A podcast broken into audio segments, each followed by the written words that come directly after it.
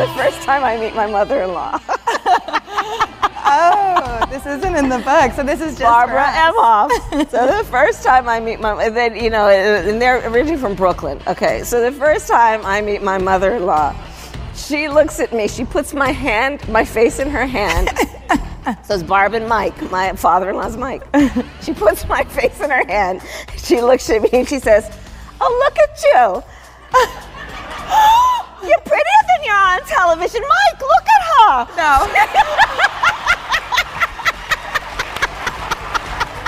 שמעתם עכשיו את הסנטורית קמאלה האריס, מועמדת לסגנית הנשיא של ג'ו ביידן, מתארת בתוכנית ראיונות במועדון ה-92Y את הפעם הראשונה שהיא פגשה את ההורים של בעלה היהודי. קטע מצחיק כי האריס דופקת חיקוי של המבטא היהודי בברוקלין, וההודעה על מינויה למועמדת הגיעה בשעות הלילה, כשהאריס ו/או ביידן טרם נתנו הצהרה למצלמות.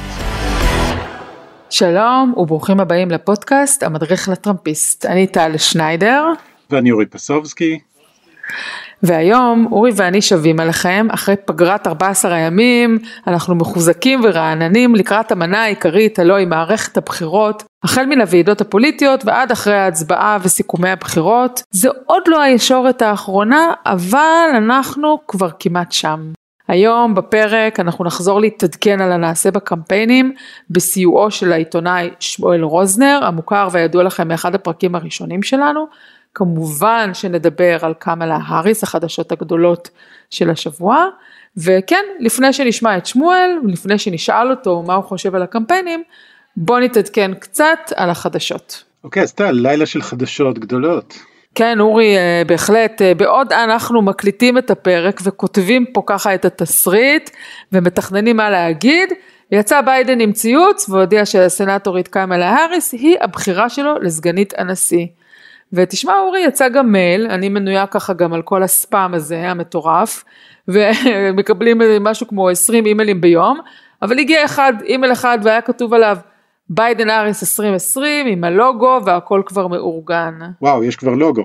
יש. אז טל, ספרי לנו קצת מי גברת האריס. אוקיי, אז uh, למאזינים שלנו שלא מכירים או לא זוכרים אותה מההתמודדות uh, בפריימריז בחורף, כי האריס גם ניסתה להיות uh, המובילה של המפלגה הדמוקרטית, אבל בואו נספר, היא באמת, היא עורכת דין, בת 55, ילידת אה, קליפורניה, בת לאימא ממוצא הודי, חוקרת סרטן, ואב פרופסור לכלכלה והוא ממוצא אה, ג'מייקני, אה, כך שהיא לא בדיוק השחורה האמריקאית הטיפוסית, hmm.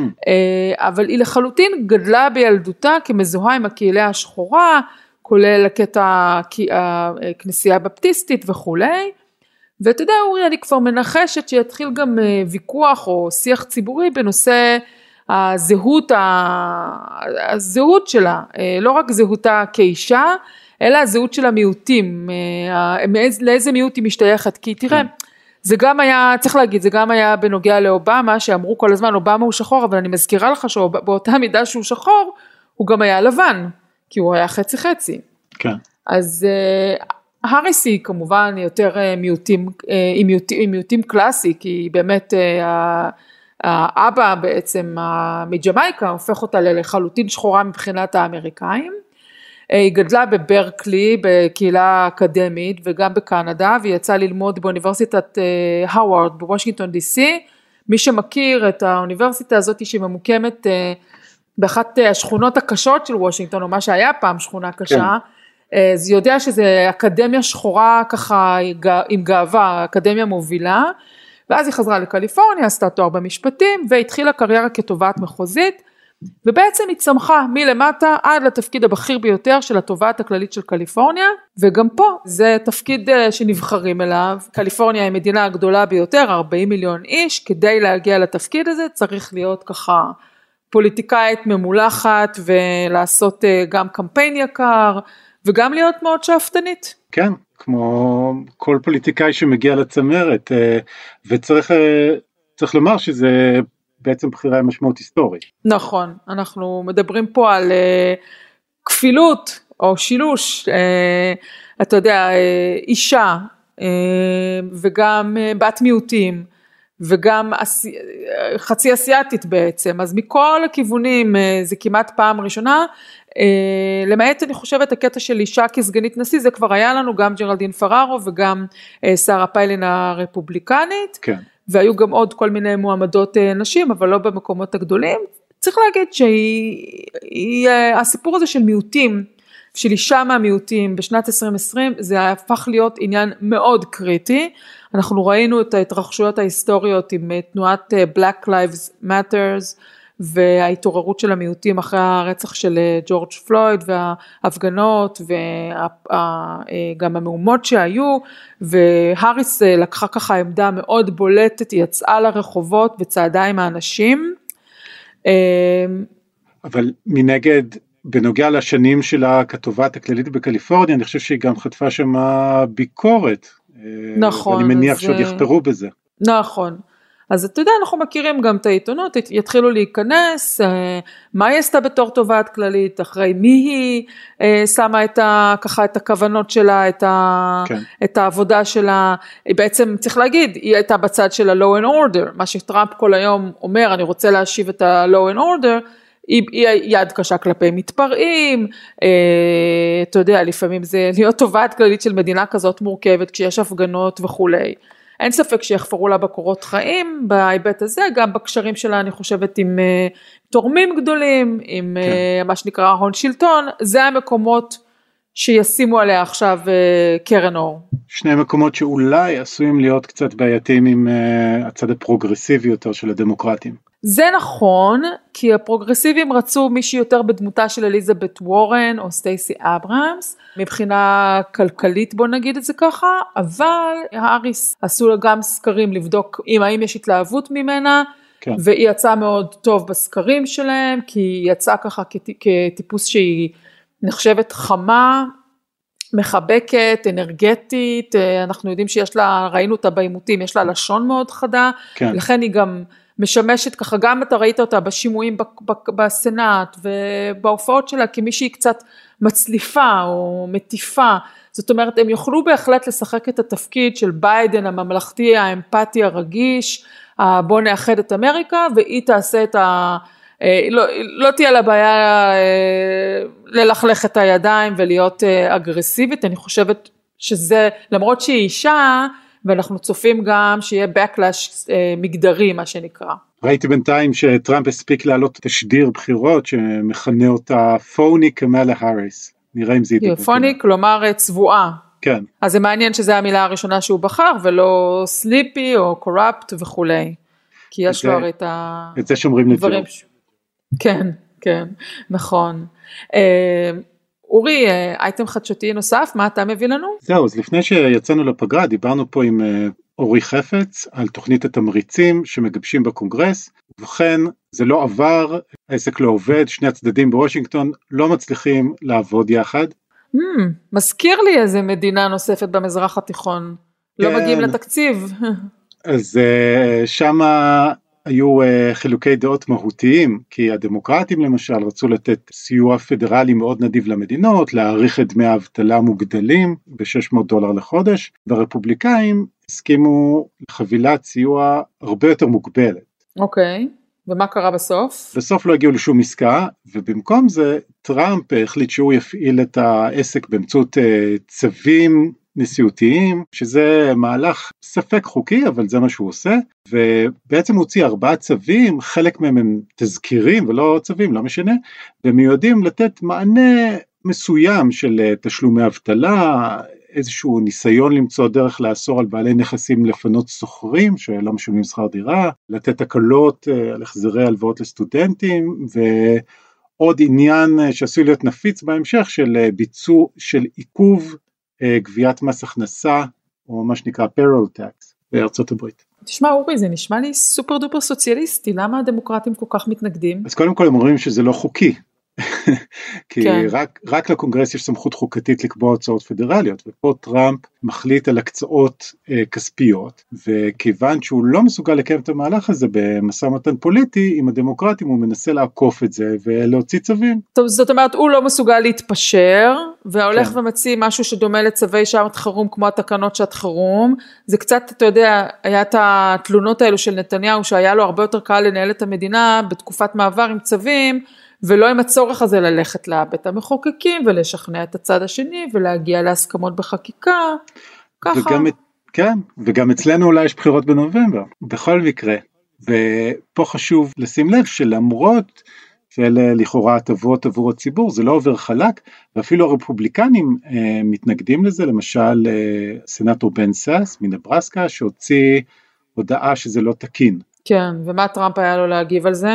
נו, כמובן אה, תקף את אה, בן סאס, אמר שהטיפשות שלו משחקת לידי השמאל הדמוקרטי הרדיקלי, וסאס מצידו אומר לו שבאמריקה אין מלכים. שמח. כן, אה, אבל את יודעת, מאחורי כל הקטטה הזאת יש בעיה אמיתית, שאמריקה במיתון די קשה, אבטלה מאוד גבוהה, והמשמעות של זה שלא עברה חבילת סיוע חדשה היא ש...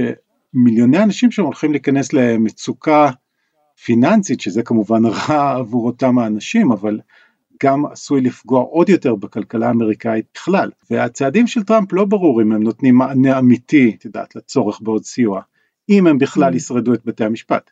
אז, אז תגיד, אני קורא, אני שומעת פה בין השורות, ייתכן שטראמפ יאשים את הדמוקרטים, אולי הוא כבר מאשים אותם, שהם בכוונה מדרדרים את המצב הכלכלי כדי לפגוע לו בסיכויים להיבחר מחדש? אה, זה לא יהיה הדבר הכי מפתיע בעולם, כן? אבל אה, אני חושב שבכל זאת זה צריך מאוד להדאיג אותו. כלומר, הוא הנשיא, mm-hmm. ואם אה, באמת לא יעבור שום חבילת, לא תעבור שום חבילת סיוע, והמצב די עשוי להידרדר בגלל זה, זה בטח לא טוב לו להגיע ככה לקלפי. טוב, ונעבור לראיון עם שמואל רוזנר, עיתונאי, חוקר, עמית בכיר במכון למדיניות העם היהודי, עורך ספרי העיון בהוצאת כנרת זמורת דביר, ובעל טור בעיתונים ניו יורק טיימס, ג'ויש ג'ורנל ומעריב. שמואל, אה, שלום, תודה שהצטרפת אלינו. תודה, רשימת התארים גמרה לי את הזמן, אני מניח. תשמע, שמואל, בפרק הקודם שהקלטנו, אתה פגשת אותנו פיזית, באת לעיתון, לעיתון גלוב, זה היה בימי הטרום קורונה, עכשיו זה כבר ככה מרגיש לנו כמו עידן הקרח, אתה יודע, הקדום, אז uh, טוב לפגוש אותך בזום, uh, אנחנו, אורי ואני, זימנו אותך לפרק הזה שהוא חשוב עבורנו, כי הוא... פתיחת העונה מה שנקרא, uh, כמי שעוקב וכותב על הבחירות בארצות הברית, אז uh, אתה מחזיר אותנו לשגרה עם המאזינים שלנו. אני שמח לעשות את זה, אז מה, אז מה איפה אפשר לעזור? איפה, שעזב, okay, אוקיי, אז... איפה שעזבתם לפני חודשיים, שם אנחנו גם עכשיו, פחות או יותר. כן, פחות או יותר. אה, השתנו כמה דברים, הייתי אומרת. בוא, בוא נדבר באמת על מצב הקמפיינים.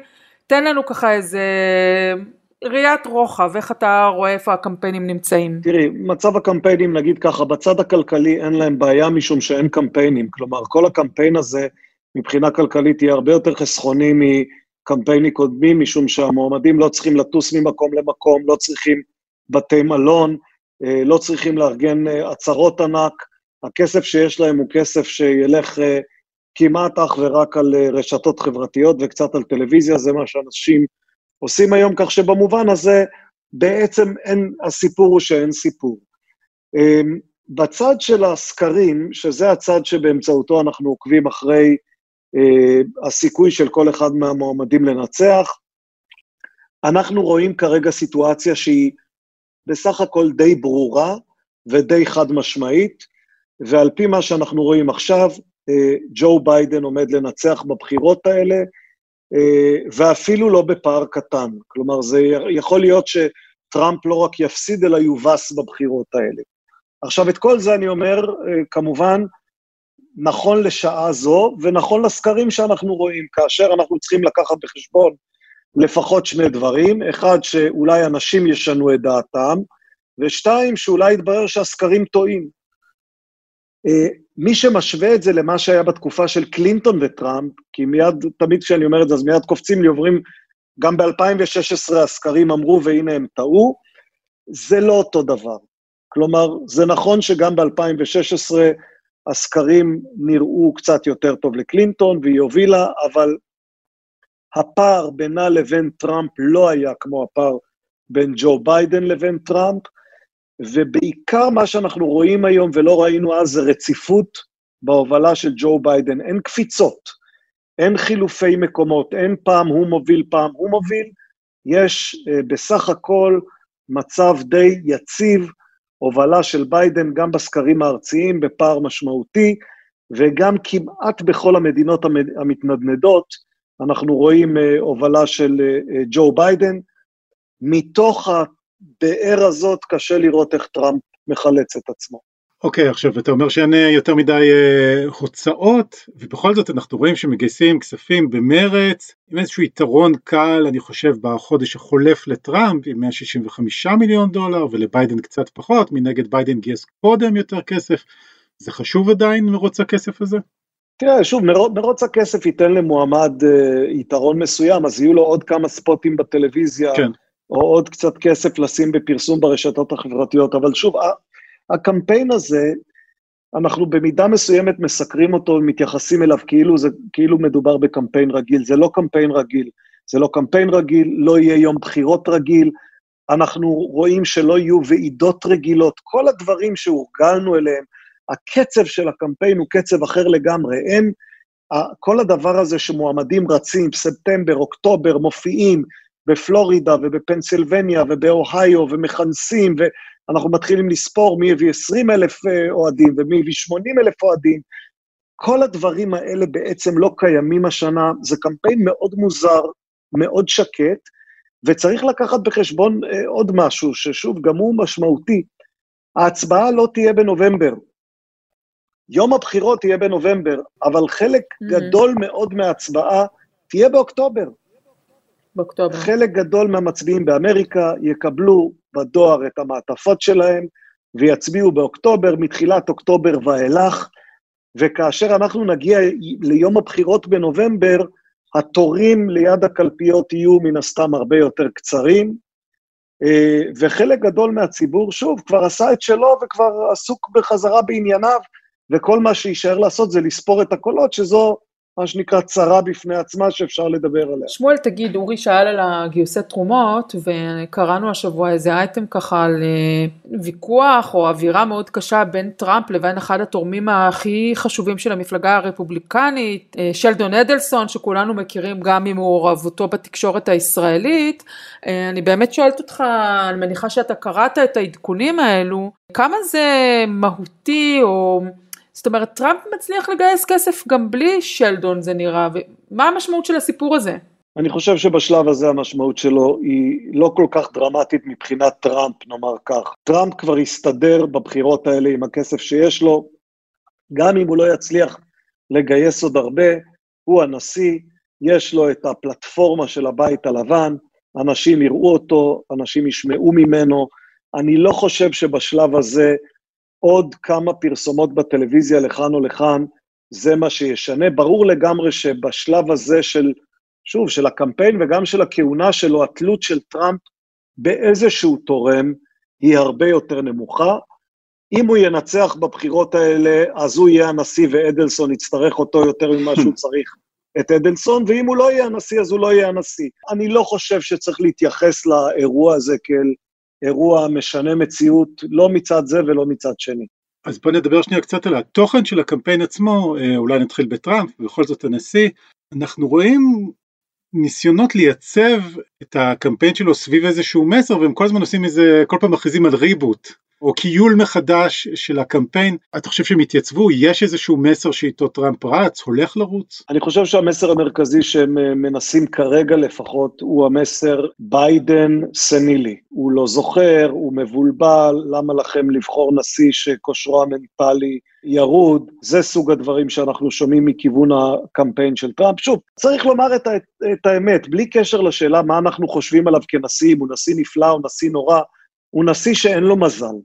כלומר, ה ticket המרכזי שאיתו הוא היה אמור לרוץ לבחירות הוא ticket של אה, שגשוג כלכלי, והדבר הזה בסך הכל עבד בשבילו. זה נכון שהוא שנוי במחלוקת, זה נכון שהוא עצבן הרבה מאוד אנשים, זה נכון שגם כך הניצחון שלו היה מוטל בספק, אבל לפחות עד לפני כמה חודשים היה לו טיקט חזק לבוא איתו לציבור האמריקאי ולהגיד, רציתם שגשוג, הבאתי לכם שגשוג, הבורסה עולה, הדולר חזק, האבטלה נמוכה, הכלכלה צומחת. אז ביידן, אז ביידן סנילי זה המסר, אבל זה, זה חרב מתהפכת, כי ההבדל גילאים ביניהם לא כל, זאת אומרת אם איזה קמפיין גילנות מה שנקרא, זה לא שמדובר פה בבחור אה, צעיר, ואנחנו רואים את ביידן מוציא סרטונים שלו רוכב על אופניים, להוכיח את האנרגיות שלו, אני קצת מרגישה שהסיפור של הילרי והסטמינה חוזרים אלינו. טוב, קודם כל אני מזכיר לך שעם הילרי זה עבד. גם על הילרי קלינטון המציאו כל מיני סיפורים שהיו, נאמר, במקרה הטוב אה, קצת קצת מופרכים, ובמקרה הפחות טוב לגמרי מופרכים, אבל חלק מהסיפורים האלה נדבקו. אני חושב שבתחרות אה, מי מקרין יותר אנרגטיות, טראמפ נראה יותר אנרגטי מביידן. אפשר, שוב, אפשר להגיד על טראמפ הרבה מאוד דברים רעים, אבל הוא לא נראה רדום, הוא לא נראה אה, משועמם או מבולבל. אם הוא מבולבל זה מסיבות אחרות, לא מסיבות של שהוא נראה עייף או מנומנם. בביידן יש באמת משהו קצת מנומנם, גם סוג הקמפיין שהוא מייצר, הקמפיין הזה מה, מהבית שלו, שבו הוא כמעט לא יוצא החוצה ומתחבא מאחורי מסכה, הוא קמפיין שהאופי שלו קצת מנומנם. נדמה לי שהבחירה בסגנית נשיא אה, אמורה לעזור לו קצת בזירה הזאת, כלומר, אה, הבוחרים אמורים להסתכל על הצמד של ביידן וסגניתו ולהגיד, אוקיי, במקרה הגרוע, יש כאן מישהי שאפשר לסמוך עליה והיא תתייצב ותהיה הנשיאה. בסופו של דבר הבחירות האלה הן לא הבחירות על ביידן. ביידן הוא לא הנושא, הנושא הוא טראמפ. הבחירות האלה הן בין האנשים שרוצים שטראמפ ימשיך לבין האנשים שלא רוצים שטראמפ ימשיך. והשאלה אם מולו עומד ביידן או קמאלה האריס או סוזן רייס או ברני סנדרס, אולי ברני סנדרס היה באמת בחירה קצת קיצונית ולכן ויתרו עליה, אבל בסופו של דבר הרבה פחות חשוב מי עומד מול טראמפ, כי הנוכחות של טראמפ, הדומיננטיות של טראמפ היא כל כך מובהקת, וכל כך ברור במקרה הזה שהבחירות הן האם אתה בעד שהאיש הזה ימשיך או נגד שהוא ימשיך, שנדמה לי ששוב, הניסיון להתמקד בביידן הוא ניסיון שמפספס את המהות של הבחירות האלה. אוקיי, okay. אני באמת רציתי לשאול, אני שומעת את השיח בצד הדמוקרטי, באים ואומרים, אסור לנו לעשות קמפיין שהוא רק אנטי טראמפ, אנחנו חייבים ללמוד מהלקחים של 2016 ולתת תכנים שהם ביידן. אתה אומר, מישהו בכלל מקשיב לזה? יש איזשהו מסרים כאלו? אני חושב שמה שהדמוקרטים צריכים לעשות זה א', כמה שפחות טעויות, משום שזה מה שטראמפ יחכה לו, ב', להציע איזשהו מסר חיובי, מנומס, ממלכתי, אם זה מזכיר למישהו את הקמפיין של כחול לבן במערכות בחירות קודמות, במידה מסוימת זה מה שהם צריכים לעשות, אה, רק ש... אמריקה מעל הכל. אה, אה, כן, וטראמפ הוא לא נתניהו, כלומר, טראמפ הוא גרסה כל כך קיצונית של החזון שהוא מציע, שבסופו של דבר הבוחר האמריקאי זה מה שהוא צריך לעשות. האם אני מוכן לסבול גרסה כל כך קיצונית של נשיאות, או שאני לא מוכן לסבול אותה. ואם אני לא מוכן לסבול אותה, כל מה שאני צריך מהצד השני זה להציע לי דבר סביר, לא להציע לי דבר שיפחיד אותי. אבל ברגע okay. אוקיי. שביידן יציע משהו שהוא לא מפחיד, אני חושב שזה המבחן העיקרי שלו. אז תשמע, לפני שאנחנו מרחיבים עוד על המועמדים והקמפיינים שלהם, חשבנו לבקש ממך ככה ברוח, אתה יודע, המבט הכולל על הקמפיין, להגיד מה בראייתך הסיפור ה-overrated וה-underrated של הקמפיין עד כה, או אולי במבט קדימה. אולי נתחיל במה overrated קצת. טוב, אז, אז overrated הייתי אומר, בואו בוא נדבר על, על השבועות הבאים, משום שאנחנו uh, מדברים ערב הוועידות. Uh, התקשורת האמריקאית תתנהג כאילו הוועידות האלה מתקיימות, hmm. uh, כשלמעשה הן לא מתקיימות. אנשים לא נוסעים לשום מקום, אין תהלוכות ברחובות, אין ועידות, יש מין אירוע בזום כזה, או בפלטפורמה אחרת, יהיו נאומים של המועמדים. אה, ביידן אפילו לא יוצא מהבית, הוא נשאר בדלוור. נכון, ביידן לא יוצא מהבית.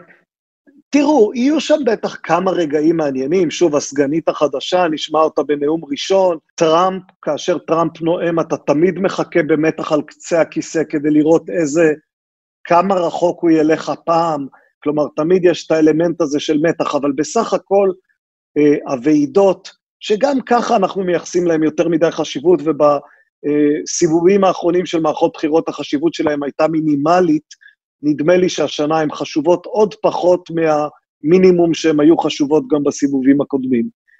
אה, אם אתה שואל על underrated, הדבר שאנחנו לא מייחסים לו מספיק חשיבות, נגעתי בו קודם, אבל אי אפשר להדגיש כמה הוא חשוב, הבחירות האלה אינן בחירות רגילות. ההצבעה תתחיל מוקדם מאוד, היא תימשך לאורך זמן רב, היא תהיה בדואר, יכול להיות פה מצב של בלגן מטורף עם מעטפות, עם ספירה. בסבירות גבוהה מאוד, בליל הבחירות אנחנו נמתין במתח לדעת מי הנשיא ולא נדע, משום שלא יספרו מספיק קולות. שוב, מי, מי שמתעסק או עוקב אחרי חדשות מאמריקה באופן אה, אה, פרטני, אז יודע שיש מחוז אחד בניו יורק שבו הצביעו בסוף יוני, ואנחנו באמצע אוגוסט ועוד לא יודעים את התוצאה. ו-30 אלף מעטפות לא ברור לאן הם הלכו, וחלק עם חותמת של הדואר, וחלק בלי חותמת של הדואר, והולכים לבתי משפט כדי לבדוק האם אנחנו נספור גם מעטפות בלי חותמת, כי בעיקרון... זאת אומרת, חותמת... אה, אני שומעת ממך, מבין השורות, שבטענות של טראמפ נגד ההצבעת דואר יש מידה של אה, צדק. אני, אני חושב שיש סבירות גבוהה שנגלה שטראמפ צודק, לא במובן זה שהניסיון להצביע בדואר הוא ניסיון לעשות איזה זיוף. זה לא צריך להיות איזה זיוף בקנה מידה גדול, זה יכול להיות סתם בלאגן. ארצות הברית לא מורגלת להצבעות בסדרי גודל כאלה במעטפות בדואר. שוב, אני, אני חוזר לאירוע הזה בניו יורק, קראתי אתמול דיווחים מבית המשפט, מה קורה בדיונים בבית המשפט. אז אחד הדיונים המעניינים היה על השאלה למה כל כך הרבה מעטפות בלי חתימה. והפקיד בדואר אמר, תראו, אנחנו מסוגלים להתמודד עם 5,000 מעטפות ביום, והגיעו 14,000, ואין לנו דרך להתמודד עם כמות של מעטפות. שמואל, אולי אתה תצליח להסביר לי את ההיגיון של טראמפ. הרי אנחנו יודעים שיש לו בוחרים הרפובליקנים יותר מבוגרים. לכאורה הוא צריך היה לתמוך בהצבעות אה, דואר, כי מה הוא עושה? הוא מדכא את ההצבעה של עצמו. החבר'ה שלו, שיגיע יום האמת ועדיין לא עשו את זה בדואר, יפחדו ללכת לקלפי בגלל המצב של התחלואה, בפלורידה, עם הציבור המבוגר, אני, אני לא מצליחה להבין את טקטיקת הקמפיין שלו, למעט זה שהוא רוצה לבנות אולי מעכשיו טיעון של, אה, של אה, זיופים, אבל לפני שטיעון של זיופים אתה צריך קודם כל לנצח. כן, אז, אז יש, פה, יש פה שני אלמנטים. האלמנט הראשון הוא שזה נכון שהקהל הרפובליקני הוא יותר צעיר, הוא יותר מבוגר, סליחה. מבוגר, כן. אבל, כן. אבל הקהל הרפובליקני פחות מפחד מהקורונה. עכשיו, תשאלי אותי למה, התשובה היא, לא יודע, ככה זה, ככה זה באמריקה. כלומר, באיזשהו אופן מסתורי, הווירוס, אה, הווירוס נקשר לעמדות פוליטיות, הדמוקרטים מפחדים ממנו יותר, הרפובליקנים מפחדים ממנו פחות. הדמוקרטים רוצים לשמור על הכללים וללכת עם מסכות, הרפובליקנים פחות מתעניינים בכללים ופחות רוצים ללכת עם מסכות. אני כמובן מדבר בהכללות גסות, אבל באופן כללי זה המצב. אה, טראמפ לא מודאג שבוחרים רפובליקנים באוקלהומה לא, יח... לא ילכו לקלפי, הוא חושב שהם מן הסתם ילכו לקלפי. על מה הוא בונה?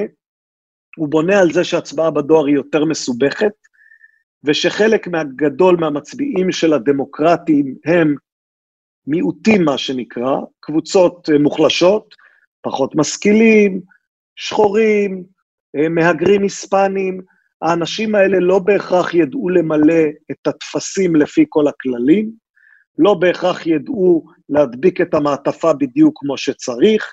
ככל שתהליך ההצבעה מסובך יותר וממושך יותר, וככל שיש אפשרות אחר כך לבוא ולטעון, המעטפה הזאת פסולה, כי החותמת הודבקה משמאל והכללים כותבים שהחותמת צריכה להיות מימין, כך אפשר לשגע את המערכת לפסול הרבה מאוד קולות ואולי להרוויח משהו.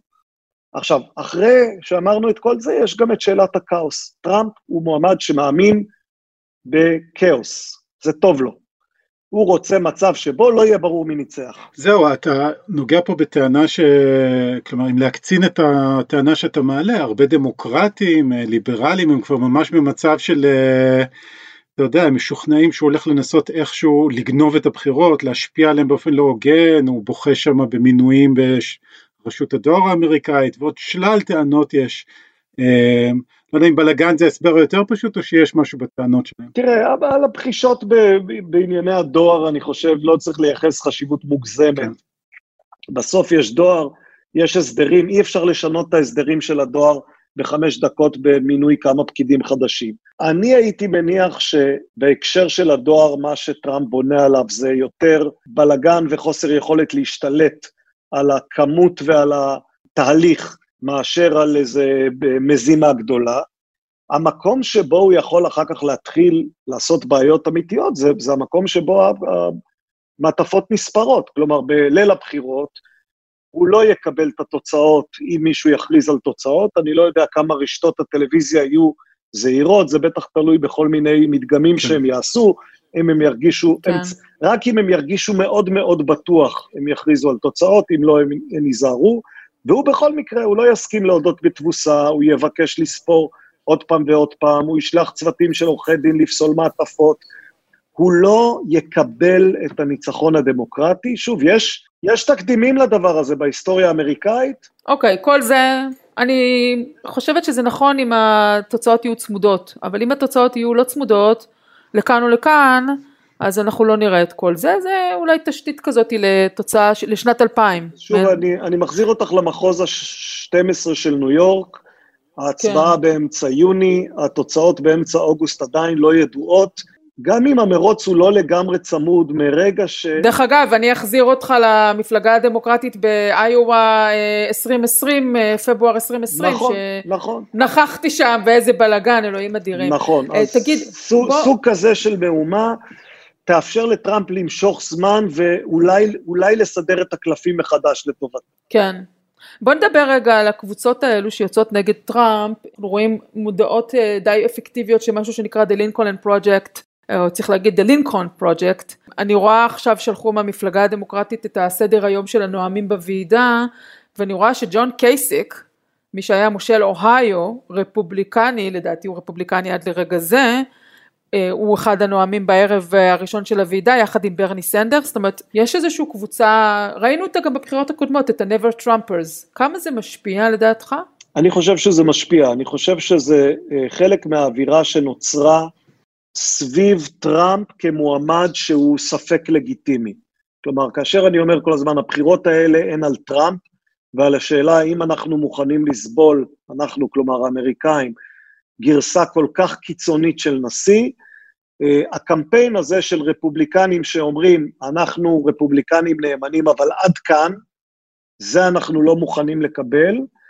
אה, אני חושב שהוא קמפיין שיש לו כוח מסוים. שוב, להגיד שהוא סוחף המונים, להגיד שהוא אה, יסחוף את כל הרפובליקנים נגד טראמפ, לא, אבל קבוצה מסוימת של רפובליקנים תצביע נגד טראמפ, ותהיה גם קבוצה שפשוט תשב בבית. כלומר, נניח שאת רפובליקנית ולא מתחשק לך להצביע למפלגה הדמוקרטית, את לא מוכנה להרחיק לכת, יכול להיות שקמפיין כזה ישכנע אותך לומר, השנה אני נשארת על היציע, משום שאני לא יכולה לשאת את המחשבה על אה, נשיא דמוקרטי, אבל גם את המחשבה על עוד ארבע שנים של טראמפ קשה לי מאוד לשאת, ולכן אני לא אלך לקלפיות. אחד הדברים שבגללם נדמה לי שאנחנו יכולים יחסית לסמוך על הסקרים השנה, מעבר לפער הגדול בין שני המועמדים והיציב, זה העובדה שאנחנו רואים בצד הדמוקרטי הרבה יותר אנרגיה. הרצון של דמוקרטים ותומכי ביידן אחרים להדיח את טראמפ הוא הרבה יותר חזק מהרצון של רפובליקנים לשמור על טראמפ. יש והם... הרבה רפובליקנים שקיימת אצלם שניות ביחס לטראמפ. והם הצליחו להגיע לרגע הזה מאוחדים גם אולי, אה, להבדיל מ-2016, איך שהוא היה ברני ו- וביידן הסתדרו טוב יותר.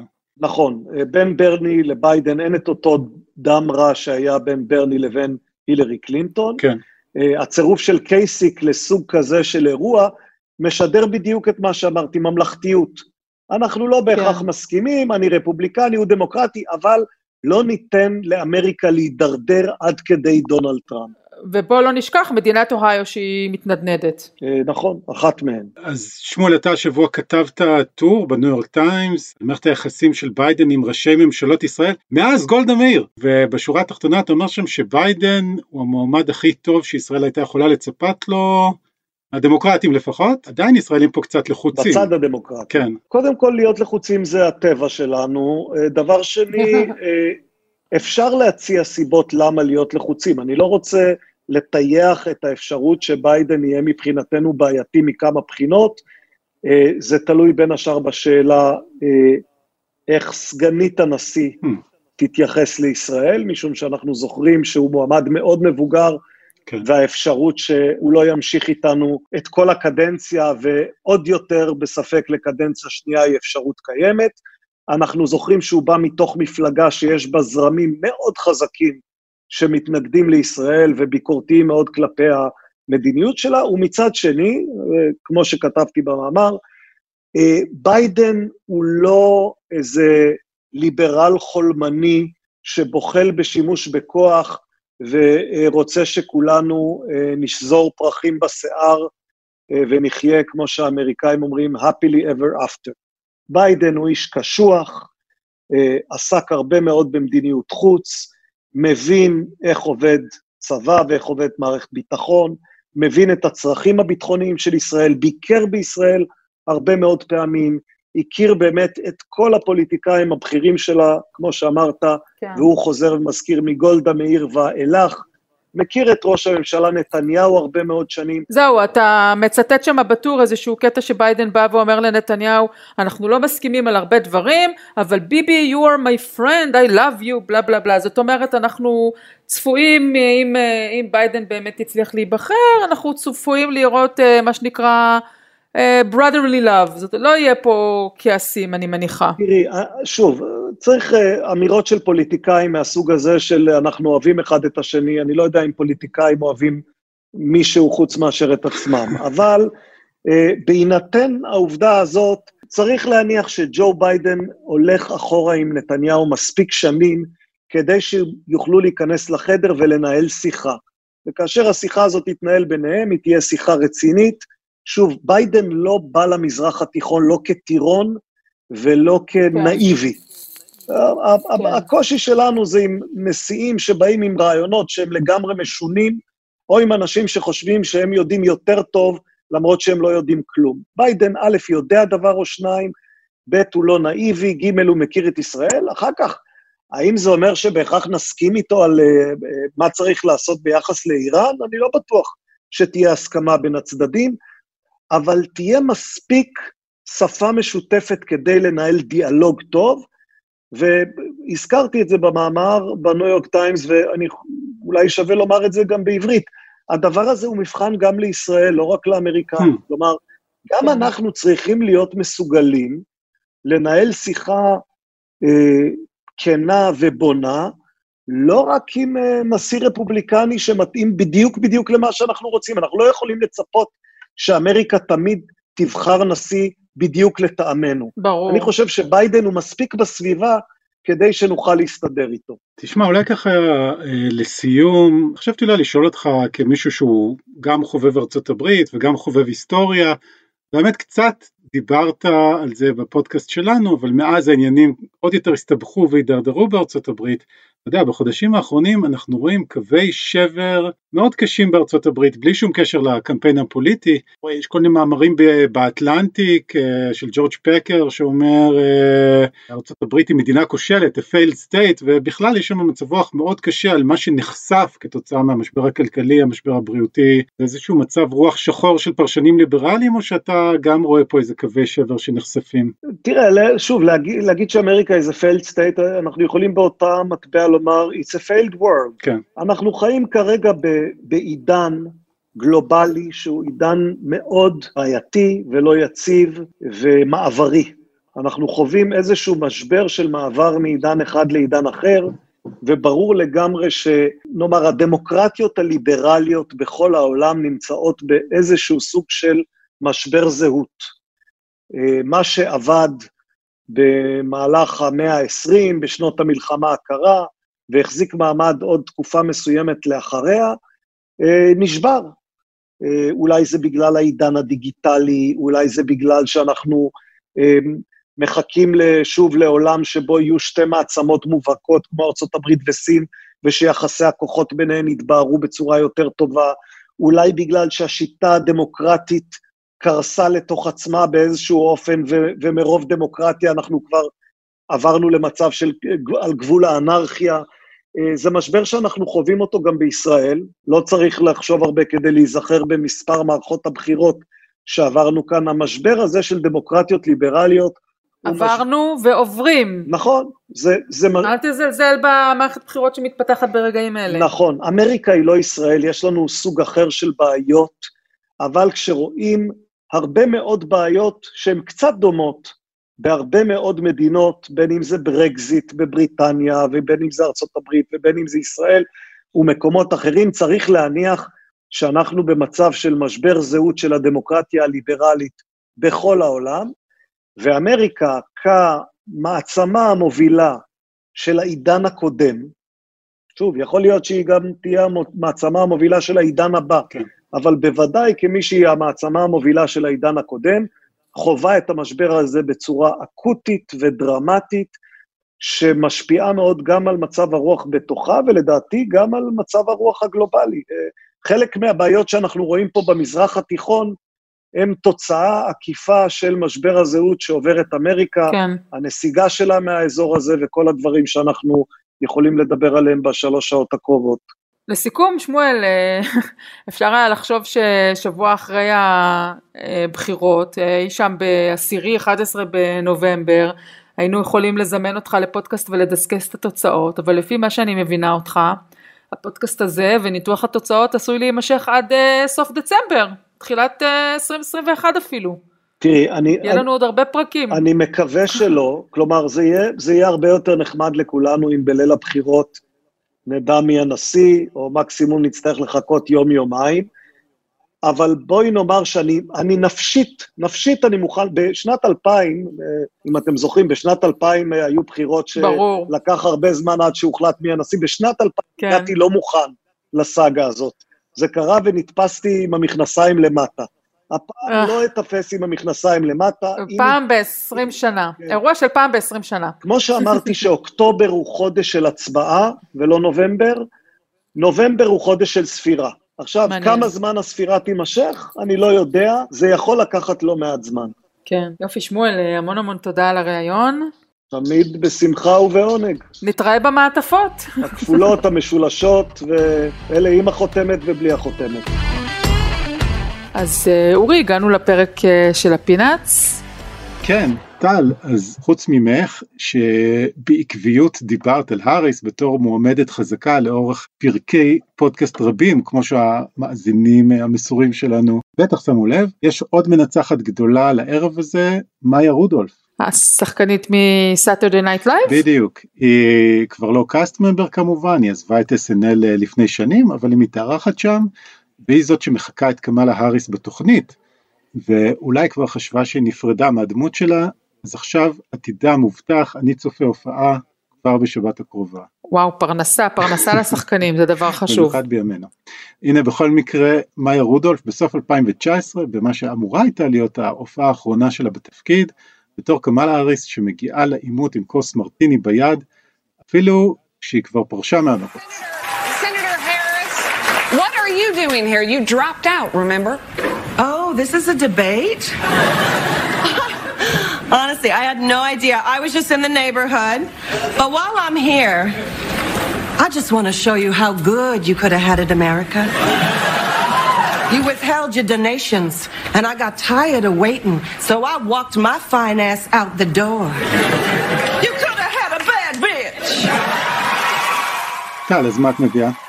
כן, אני האזנתי השבוע לפרק הפודקאסט העדכני של השדרן הימני בן שפירו, mm-hmm. אני מניחה שאתה מכיר אותו, לפודקאסט קוראים The Ben Shapiro Show. וגיליתי שם שיש לבן שפירו מלוא, מלוא הטענות כלפי מאט דראג'. מאט דראג' זה ממש blast from the past. כן, blast from the past, אנחנו, אתה יודע, למי שלא מכיר, דראג' אה, היה במשך שנים, אה, ככה נלך אולי אפילו 20 שנה אחורה, היה מכונת סקופים נגד הממשל הדמוקרטי. הוא חשף את סיפור מוניקה לוינסקי. הוא חשף את הסיפור של ה Swift Boat אה, נגד ג'ון קרי בקמפיין אה, הבחירות 2004? אה, כן. בחירות 2004. הוא חשף את אובמה לבוש בשמלה סומלית, דבר שגרם לקרע מאוד גדול בתוך צמרת המפלגה הדמוקרטית, כי האנשים של אובמה האשימו את האנשים של קלינטון, קלינטון שהדליפו לו וכולי, hmm. יצר שם מריבת קמפיין גדולה מאוד, והוא כמובן היה אחד מאלו שקידמו במשך לא מעט זמן את התזה שאובמה אה, בכלל לא אזרח אמריקאי. אז בכל מקרה הוא היה נחשב במשך הרבה מאוד שנים נכס די גדול של ה base הרפובליקני, וכצפוי ב-2016 הוא תמך תמיכה ככה מפוארת בטראמפ, אהמ. אבל לפי בן שפירו זה נגמר, העסק הזה נגמר, ודראג' הפך ללא פחות מאשר שמאלני עם סמך, או פרוגרסיבי עם סמך. עם פי גדולה. Uh, כן, ממש. אה, תראה, טראמפ כבר אמר בערך ב... לפני שלושה ארבעה חודשים, ויתרתי על דראג', הוא בחור נחמד, אבל זהו, כאילו נגמר הקשר ביניהם. טאקר קרלסון שאנחנו יודעים שהוא אולי אה, מוביל הדעה המרכזי בטלוויזיה, אולי שני רק לשון האניטי, הוא לפני שבועיים פתח על דראג' ואמר אה, זהו, מאט, מתיו דראג' עבר רשמית לשמאל, זה קצת מצחיק כל העסק הזה. כן, אם כי את יודעת בתכלס בעימות הישרדות בין מאט דראג' לדונלד טראמפ, לא יודע על מי הייתי מהמר שיחזיק כן, זמן אה, יותר הוא... מעמד. הוא טיפוס, הוא טיפוס באמת אה, מרתק, יש לו, יש גם ספר חדש שיוצא בארצות הברית שמתאר את קורותיו, יש משהו מאוד מוזר בבחור הזה, אה, אני פשוט ככה העליתי את זה כאנקדוטה, כי אתה יודע, ריב, ריב בלוגרים וריב אה, פודקאסטים וריב כאלו של אושיות ימין, זה, זה מעניין בסך הכל לראות את זה.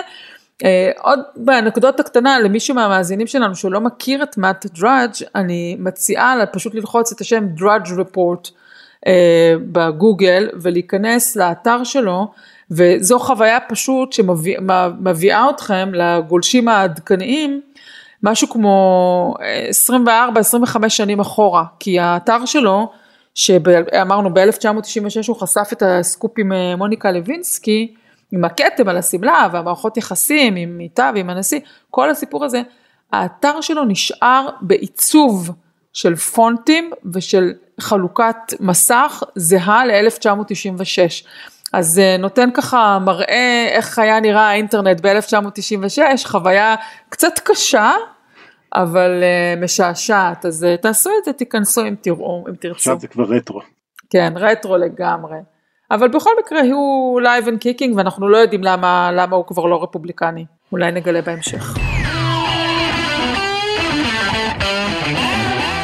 אוקיי, אז טל, סיימנו? כן, אז אה, תודה שהאזנתם לפרק נוסף של המדריך לטראמפיסט. שמעתם את הריאיון עם אה, שמואל רוזנר, ואם אתם זוכרים, היה לנו את פרק מספר 6, בו רוזנר התייחס יותר באופן ספציפי לקהילה היהודית בארצות הברית, ומי שרוצה לחזור אחורה ולהתעדכן, אז פשוט תחפשו פרק מספר 6, או שתקישו בגוגל או בספוטיפיי את הכותרת בעקבות הקול היהודי. אני ממליצה כי זה מאוד רלוונטי ככה ללכת אחורה וללמוד איך היהודים מתחלקים ולמי הם תומכים, פרק חשוב. חוץ מזה אתם מוזמנים כמובן לבוא ולעקוב אחרינו בקבוצה בפייסבוק שלנו המדריך לטראמפיסט. אני רוצה לציין שבשבוע הקרוב אנחנו נעשה ניסיון לצפות בלילות בנאומים גם מהמפלגה הדמוקרטית ולאחר מכן גם מהמפלגה הרפובליקנית.